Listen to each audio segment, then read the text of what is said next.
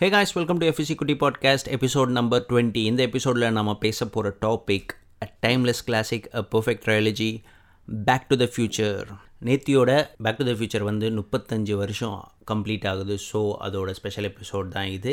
இந்த எபிசோடில் இந்த படம் ஏன் டைம்லெஸ் கிளாசிக்காக இருக்குது இதோட சிறப்பம்சங்கள் ஃபன் ஃபேக்ட்ஸ் எல்லாத்தையும் நம்ம டிஸ்கஸ் பண்ணலாம். அதுக்கு முன்னாடி சப்ஸ்கிரைப் பண்ணலன்னா கண்டிப்பாக சப்ஸ்கிரைப் பண்ணுறங்க கூடவே அந்த பெல் ஐக்கானும் ப்ரெஸ் பண்ணுங்கள் ஸோ நாங்கள் போடுற ஒவ்வொரு வீடியோக்கும் உங்களுக்கு நோட்டிஃபிகேஷன் வரும். அப்புறம் ஷோக்கு போகிறதுக்கு முன்னாடி ஒரு சின்ன ப்ராடக்ட் பிளேஸ்மெண்ட் எஃப்இசி டாட் காம்னு போன பாட்காஸ்ட்லேயே சொல்லியிருப்போம்.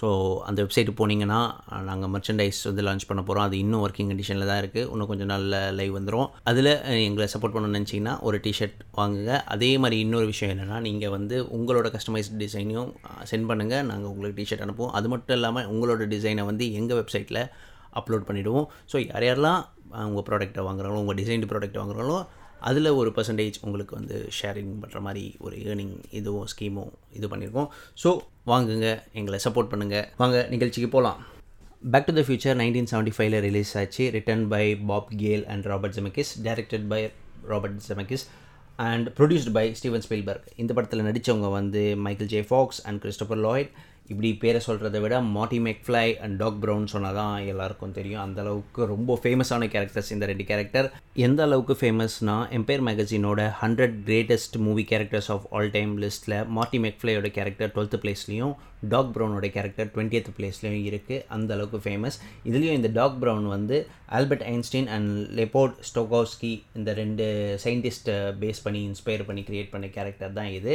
ஸோ பேசிக்கலி இந்த படத்தோட ஐடியா பாப் கேலுக்கு அதாவது இந்த படத்தோட ரைட்டருக்கு எப்படி வந்ததுன்னா அவர் ஒரு தடவை அவரோட வீட்டோட பேஸ்மெண்ட்டில் போயிட்டு திங்ஸ் ஏதோ தேடும்போது அவரோட அப்பாவோட ஸ்கூல் திங்ஸை பார்க்கும்போது அவருக்கு ஒரு தாட் வந்தது. சரி நாமளும் நம்ம அப்பா கூட படித்தா எப்படி இருக்கும்? நாமளும் அந்த டைமுக்கு போயிட்டு படித்தா எப்படி இருக்கும்ன்ற மாதிரி ஒரு தாட் வந்தது.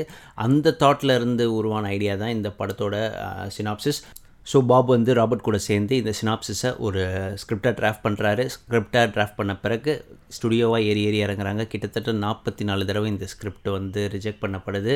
அதில் ஒரு பெரிய ப்ரொடக்ஷன் கம்பெனியும் இந்த ஸ்கிரிப்டை ரிஜெக்ட் பண்ணுறாங்க அதுதான் டிஸ்னி டிஸ்னி ஏன் ரிஜெக்ட் பண்ணாங்கன்னா அந்த சினாப்சிஸில் வந்து அம்மா வந்து பையனை லவ் பண்ணுற மாதிரி இருந்ததால் இது வந்து நம்ம டிஸ்னி பேனருக்கு செட் ஆகாதுன்னு சொல்லிட்டு டிஸ்னி ரிஜெக்ட் பண்ணுறாங்க அதுக்கப்புறம் இந்த ஸ்கிரிப்ட் வந்து ஸ்டீவன் ஸ்பீல்பர்க் கிட்ட போது அவரோட ப்ரொடக்ஷன் கம்பெனியான ஆம்பிளின் என்டர்டைன்மெண்ட்டும் யூனிவர்சல் பிக்சர்ஸும் சேர்ந்து இந்த படத்தை எடுக்கணும்னு முடிவு பண்ணுறாங்க நைன்டீன் எயிட்டி ஒனில் ஸ்கிரிப்ட் டிராஃப்ட் பண்ணுறாங்க கிட்டத்தட்ட நாலு வருஷம் அலக்கழிக்கப்பட்டு கடைசியில் நைன்டீன் எயிட்டி ஃபோர் எண்டில் தான் இந்த படத்தோட ஷூட்டிங்கை ஸ்டார்ட் பண்ணுறாங்க ஸோ நைன்டீன் எயிட்டி ஃபைவ்ல இந்த படம் ரிலீஸ் ஆகுது.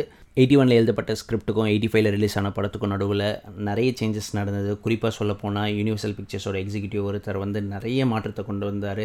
அவர் வந்து பேக் டு த ஃபியூச்சர்ன்ற படப்பேரையே மாற்றி ஸ்பேஸ் மேன் ஃப்ரம் ப்ளூட்டோன்னு வைக்க சொன்னார். நல்ல வேலை அது வந்து ஸ்பீல்பர்க் நடுவில் பூந்து பேக் டு த ஃபியூச்சர் தான் வைக்கணும்னு சொன்னார்.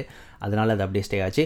அது தவிர வந்து ப்ரொஃபஸர் ப்ரௌனுன்னு தான் முதல்ல இருந்தது ஸ்கிரிப்டில் அதை வந்து டாக்டர் ப்ரௌனுன்னு மாற்றினார் ஸோ அது வந்து ஒரு ஐக்கானிக் டாக் அப்படின்ற கேரக்டராக மாறிச்சு. ஸோ அதே மாதிரி டாக்கோட பெட்டு வந்து சிம்பான்சின்னு இருந்தது டிராஃப்டில் ஆனால் அதை வந்து டாகாக மாற்றினது இவங்க தான் அதே மாதிரி ஏர்லி டிராஃப்டில் வந்து மார்ட்டி நைன்டீன் எயிட்டி ஃபைவ்க்கு திரும்ப வரத்துக்கு நியூக்ளியர் எக்ஸ்ப்ளோஷனையும் நிவாடா டெஸ்ட் சைட்லேயும் இருந்து எக்ஸ்கேப் ஆகிற மாதிரி தான் இருந்தது. பட் பட்ஜெட் கன்ஸ்ட்ரைண்ட்டால் அந்த சீனை எடுக்க முடியாமல் கிளாக் டவரில் சிம்பிளாக முடிச்சிட்டாங்க. பட் அதுதான் இந்த படத்தோட ஐகானிக் சீனாக பேசப்பட்டது. அப்புறம் அந்த டைம் மிஷினே ஸ்கிரிப்டில் எழுதும் போது ரெஃப்ரிஜிரேட்டராக தான் எழுதி வச்சுருந்தாங்க. ஆனால் ஸ்பீல்பர்க் தான் உள்ளே வந்து வேணாம் ரெஃப்ரிஜிரேட்டர் வேணாம் இந்த படத்தை பார்த்து நிறைய குழந்தைங்க வந்து ஃப்ரிட்ஜுக்குள்ளே போயிட்டு லாக் பண்ணிப்பாங்கன்னு சொல்லி அந்த ரெஃப்ரிஜிரேட்டர் சீனை வந்து அப்படியே ஒரு வெஹிக்கலாக மாற்றுறதுக்கு பிளான் சொன்னார். இந்த ரெஃப்ரிஜிரேட்டரும் இந்த நியூ நியூக்ளியர் எக்ஸ்ப்ளோஷனையும் எங்கேயோ கனெக்ட் பண்ணுற மாதிரி இருக்குல்ல அப்படின்னு நீங்கள் யோசிச்சிங்கன்னா இது ஸ்பீல்பர்க் படம் இந்தியனா ஜோன்ஸ் ஃபோர்த் பார்ட்டில் வந்து ஹாரிசன் ஃபோர்டு வந்து இதே மாதிரி ஒரு நியூக்ளியர் எக்ஸ்ப்ளோஷனை ஃப்ரிட்ஜுக்குள்ளே இருந்து தப்பிப்பார். அதுதான் ஸ்பீல்பர்க் அங்கே வச்சுட்டாரு. இந்த படத்தில் டாக் ப்ரௌன் மோட்டி மெக்ஃப்ளை தவிர இன்னொரு ஹீரோ ஒருத்தர் இருக்கார் அவர் தான் டெலோரியன். அந்த கார் வந்து ஏன் இவங்க சூஸ் பண்ணாங்கன்னா அது ரொம்ப ஃபியூச்சரிஸ்டிக்காக இருக்கும் எயிட்டிஸ்லேயே. அதுவும் அந்த ரைடர்ஸ் வந்து அந்த காரை சூஸ் பண்ணதுக்கு காரணம் வந்து நைன்டீன் ஃபிஃப்டிஸில் இருக்கிற மக்கள் இந்த காரை பார்த்தாங்கன்னா கண்டிப்பாக ஒரு ஸ்பேஷிப் மாதிரி தான் இருக்கும்னு நினைப்பாங்க. அப்படின்றதுக்காக தான் அந்த காரை சூஸ் பண்ணாங்க. எயிட்டி ஒனில் எழுதப்பட்ட ஸ்கிரிப்டில் டெலோரியனை இது பண்ணியிருந்தாலும் நாலே வருஷத்தில் அந்த கார் அப்டேட்டட் ஆயிடுச்சு. அப்போது வந்து யூனிவர்சல் பிக்சர்ஸோட ப்ராடக்ட் பிளேஸ்மெண்ட் டீம் என்ன பண்ணாங்கன்னா ஃபோர்ட் கிட்ட ஒரு டீல் பேசிட்டு முஸ்டாங்கை வந்து இவங்க கிட்ட அப்ரோச் பண்ணாங்க. முஸ்டாங்கை யூஸ் பண்ணுங்கள் டைம் மிஷின் காரை அப்படின்னு சொன்னாங்க. பட் ரைட்டர் பாப் என்ன பண்ணார்? இது தேவையே இல்லை. நாங்கள் டெலிவரினை வச்சே முடிச்சிருக்கிறோம் அப்படின்ற மாதிரி சொல்லி அவங்கள வந்து ஷட் டவுன் பண்ணிட்டாங்க. ஸோ அப்படி தான் இந்த காரை கொண்டு வந்தாங்க உள்ள. இந்த காரு இன்றைக்கி வரைக்கும் யூஎஸில் யூகேல எந்த டாய் ஸ்டோரில் போனாலும் இந்த காரோட மாடல்ஸ் இன்னும் இருக்கும். நிறைய சேல் ஆகுது இன்றைக்கும் எயிட்டிஸ் பாப் கல்ச்சர் எடுத்துக்கிட்டாலே மில்லினியம் ஃபால்கனுக்கு பக்கத்தில் டெலோரியன் கண்டிப்பாக இருக்கும். ஈவன் நீங்கள் ஸ்ட்ரேஞ்சஸ் திங்ஸ்லேயும் பார்த்துருப்பீங்க. அந்த ரெஃபரன்ஸ் ரெடி பிளேயர் ஒன்லேயும் பார்த்துருப்பீங்க இந்த காரை. ஏகப்பட்ட தடவை இந்த காரை வந்து மென்ஷன் பண்ணியிருப்பாங்க. ஸோ ஈவன் இந்த டெலோரியன் மோட்டர் கம்பெனியோட ஃபவுண்டர் ஜான் டெலோரியனே வந்து இந்த ரைட்டர்ஸுக்கு கால் பண்ணி thanks for making my car so famous and இம்மார்ட்டல்ன்ற மாதிரிலாம் சொல்லியிருக்காரு. ஏன்னா இந்த படத்தால் இந்த காரோட சேல் வந்து வேறு லெவலில் போயிடுச்சு. இன்றைக்கி வரைக்கும் இந்த காரை வந்து அதே மாதிரி ஒரு டைம் மிஷின் ரியாக்டர்லாம் வச்சு ஆல்டர் பண்ணி வாங்கிட்டு இருக்காங்க இன்றைக்கும் ஹிஸ்ட்ரி டிவியில் போடுற பான் ஸ்டார்ஸ் எபிசோடில் கூட இந்த காரை வந்து ஒரு ரெண்டு மூணு தடவை பார்த்துருப்பீங்க. ஏன்னா அந்தளவுக்கு இந்த காருக்கு பாப்புலாரிட்டி அதிகம். இந்த படத்தோட இன்னொரு அற்புதமான விஷயம் வந்து இதோட ஸ்க்ரீன் பிளே இந்த ஸ்க்ரீன் பிளே வந்து University of Southern California film ஸ்கூலில் வந்து மாடல் ஃபார் பர்ஃபெக்ட் ஸ்க்ரீன் பிளேன்ற மாதிரி இன்னைக்கு வரைக்கும் எடுத்து காட்டிகிட்டு இருக்காங்க ஸோ அந்த அளவுக்கு பிரமாதமான ஸ்க்ரீன் பிளே இதில். அதே மாதிரி சில சீன்ஸ் எல்லாம் வந்து கொஞ்சம் என்ன சொல்கிறது ஒரு கான்ட்ரவர்சியான சீன்ஸ்லாம் இதில் இருக்கும். ஏன்னா ஃபர்ஸ்ட் பார்ட்டில் வந்து ரொனால்ட் ரீகனை கலாய்க்கிற மாதிரி அந்த டைமில் இருந்த பிரசிடெண்ட்டை கலாய்க்கிற மாதிரி ஒரு சீன் வரும். அந்த சீனுக்கு வந்து ரொனால்ட் ரீகனோட அப்ரூவலே தேவைன்னு சொல்லிட்டு ஒயிட் ஹவுஸில் வந்து போயிட்டு அப்ரூவ் கேட்டிருந்தாங்க. ஆனால் ரொனால்ட் ரீகன் சரிச்சுக்கிட்டே படம் சூப்பராக தான் இருக்கும் நம்புகிறேன்னு சொல்லிட்டு அவர் அப்ரூவல் கொடுத்துட்டாரு. அதுக்கப்புறம் ஒரு படம் ரிலீஸ் ஆகிட்ட பிறக்கும் இந்த படத்தை நல்லா என்ஜாய் பண்ணி பார்த்துருக்காரு.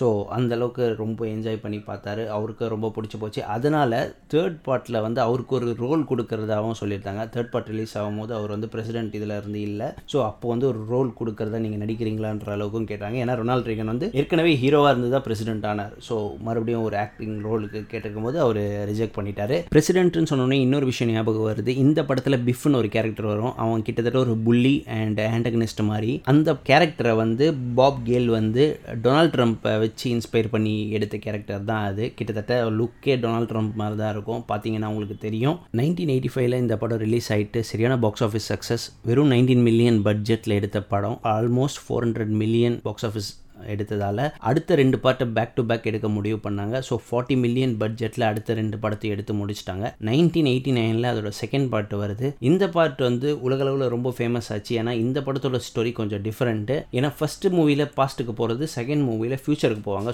ஃப்யூச்சர்ன்றது வந்து two thousand fifteen two thousand ஃபிஃப்டீனில் இந்த படத்தில் சில டெக்னாலஜிலாம் காமிச்சிருப்பாங்க. அந்த டெக்னாலஜிலாம் ரியல் லைஃப்பில் சாத்தியமான்ற மாதிரி நிறைய டிபேட் வந்தது. ஏன்னா எண்பத்தி ஒம்போதில் படம் ரிலீஸ் ஆயிருந்து ரெண்டாயிரத்தி பதினஞ்சு வரைக்கும் இந்த டிபேட் போயிட்டு தான் இருந்தது. ஏன்னா இந்த படத்தில் காமிச்ச ஃப்ளைங் கார் ஹவர் போர்டு எதுவுமே இதுக்கு வரைக்கும் இன்வென்ட் பண்ணல. பட் சில ப்ரெடிக்ஷன்ஸ் வந்து கரெக்டாக ப்ரெடிக்ட் பண்ணியிருப்பாங்க. உதாரணத்துக்கு சொல்ல போனால் ஒரு எல்இடி டிவி மாதிரி ஒரு ஃப்ளாட் டிவி செவத்தில் ஒட்ட வச்சுருப்பாங்க. அந்த டிவியை காமிப்பாங்க. அப்புறம் வீடியோ காலிங் அதுக்கப்புறம் விஆர் இதெல்லாம் வந்து அப்போவே ப்ரெடிக்ட் பண்ணியிருப்பாங்க. அதே மாதிரி ஜாஸ் டுவெல்னு ஒரு படம் மூவி போஸ்டர் மாதிரி இருக்கும். அதில் ஒரு சொராமின் ஹாலோகிராமில் காட்டுவாங்க. ஸோ ஹாலோகிராம் டெக்னாலஜி வந்துருச்சு. ஆனால் ஜாஸ் டுவெல் இன்னைக்கு வரைக்கும் வரல. அது டைரக்ட் பண்ணது மேக்ஸ் ஸ்பீல்பர்க்ன்ற மாதிரி காமிச்சிருப்பாங்க. மேக்ஸ் ஸ்பீல்பர்க்ன்றது வந்து ஸ்டீவன் ஸ்பீல்பர்கோட பையன். பட் அவர் வந்து சினிமா துறைக்கே வரலை. ஸோ இந்த மாதிரி ப்ரெடிக்ஷன்ஸ்லாம் ராங்காக போச்சு. அதுக்கப்புறம் நைக்கோட செல்ஃப் லேசிங் ஷூஸ் ஒன்று இருந்தது. அதுவும் கரெக்டாக ப்ரெடிக்ட் பண்ணல. ஆனால் நைக் வந்து இதுக்காகவே டூ தௌசண்ட் ஃபிஃப்டீனில் அக்டோபர் டுவெண்ட்டி ஒனில் மைக்கேல் ஜே ஃபாக்ஸ்க்கு அதாவது மாட்டி மெக்ஃப்ளைக்கு இந்த ஷூ ஒரு ஸ்பெஷல் எடிஷன் ஷூ வந்து அவருக்கு அமுச்சு வச்சாங்க. அவர் அந்த ஷூவை வந்து ஆக்ஷனில் விட்டு six point seven million raise பண்ணி ஒரு மெடிக்கல் ரிசர்ச்சுக்கு டொனேட் பண்ணிட்டாரு. ஸோ அதுக்கப்புறம் நைக் மேக் வந்து நிறைய இப்போது வர ஆரம்பிச்சிருச்சு. ஈவன் நம்ம அன்பாக்ஸ் தெரப்பியில் கூட ஒரு நைக் மேக் ஃபியூச்சரிஸ்டிக் ஷூவை பார்த்துருப்போம். ஸோ அது வந்து கரெக்டாக ப்ரெடிக்ட் பண்ணாங்கன்னே வச்சுக்கலாம். அப்புறம் சிக்காகோ புல்ஸோட பேஸ்பால் வின்னிங் கேம்பெயினை வந்து டூ தௌசண்ட் ஃபிஃப்டீனில் ப்ரெடிக்ட் பண்ணியிருப்பாங்க அது வந்து தப்பி தவறி டூ தௌசண்ட் சிக்ஸ்டீனில் வின் பண்ணிட்டாங்க அவங்க. அதுக்கு வந்து ட்விட்டரில் அவரே சொல்லியிருந்தார் சாரி ஒன் இயர் லேட் ஆகிடுச்சு டெக்னிக்கல் கிளிச் அப்படின்ற மாதிரி சொல்லியிருப்பார். அதே மாதிரி வெதர் ஃபோர்காஸ்டிங் அக்யூரேட்டாக டைம் கணக்கில் மழை எப்போ வரும் எப்போ நிற்கும்ன்ற மாதிரி புள்ளி விவரமாக சொல்கிற மிஷினும் காட்டுவாங்க. அதுவும் இன்றைக்கி வரைக்கும் கண்டுபிடிக்கல. இந்த second பார்ட்டோட box office collection two forty six million first மூவியோட கம்மி தான் தேர்ட் மூவி அடுத்த இயரே ரிலீஸ் ஆயிடுச்சு. நைன்டீன் நைன்ட்டியில் ரிலீஸ் ஆச்சு. கைண்ட் ஆஃப் வெஸ்டர்னாக கொண்டு போயிட்டு அப்படியே அந்த கிளின்ட் ஈஸ்ட்வோட மூவி ரெஃபரன்ஸ் ஈஸ்டர் எக்ஸ் எல்லாம் கொடுத்து சூப்பராக கம்ப்ளீட் பண்ணியிருப்பாங்க இந்த ட்ரைலஜியை அதுக்கப்புறம் மார்ட்டி மெக்ஃப்ளையும் சரி டாக் ப்ரௌனும் சரி ரெண்டு பேரும் நிறைய தடவை ஃபோர்த் மூவிக்கு பிச் பண்ணாங்க ஐடியாஸ்லாம் பட் எதுவுமே செட் ஆகலை. Michael J Fox two thousand ஃபோரில் ஃபோர்த் மூவிக்கான ஐடியா வந்து இன்னொரு ஃபேமிலியை வச்சு இவர் வந்து மென்டார் பண்ணுற மாதிரி ஒரு பிச் பண்ணார். அதுவும் செட் ஆகலை. அதே மாதிரி நம்ம டாக்கும் ஃபோர்த் மூவியில் ரோமுக்கு போகிற மாதிரி ஒரு கதையை சொல்லியிருந்தார். அதுவும் செட் ஆகலை. கடைசியில் ராபர்ட் ஜெமிக்கிட்ஸும் பாப் கேலும் வந்து இந்த படத்தை ரீமேக்கோ ரீபூட்டோ பண்ணவே கூடாது நாங்கள் உயிரோடு இருக்கிற வரைக்கும் இது பண்ணவே கூடாதுன்ற மாதிரி சொல்லிட்டாங்க. ஆனால் இன்னும் டிஸ்னின்னு ஒருத்தனை நினச்சாதான் பயமாக இருக்குது அவன் எப்போ வேணால் ரைட்ஸ் வாங்கி மறுபடியும் ஒரு ட்ரைலஜி ரீபூட் பண்ணுவான். ஸோ அதுக்காக நடக்கக்கூடாதுன்னு வேண்டிப்போம். ஸோ இது ஒரு டைம்லெஸ் கிளாசிக்ன்றதுக்கு இதெல்லாம் தான் ரீசன் அதே மாதிரி ரிக்கன் மார்ட்டியோட இன்ஸ்பிரேஷனே இந்த சீரீஸ் தான். டாக்கு தான் ரிக் ஆனார். மார்ட்டி மெக்ஃப்ளை தான் மார்ட்டி ஆனார்.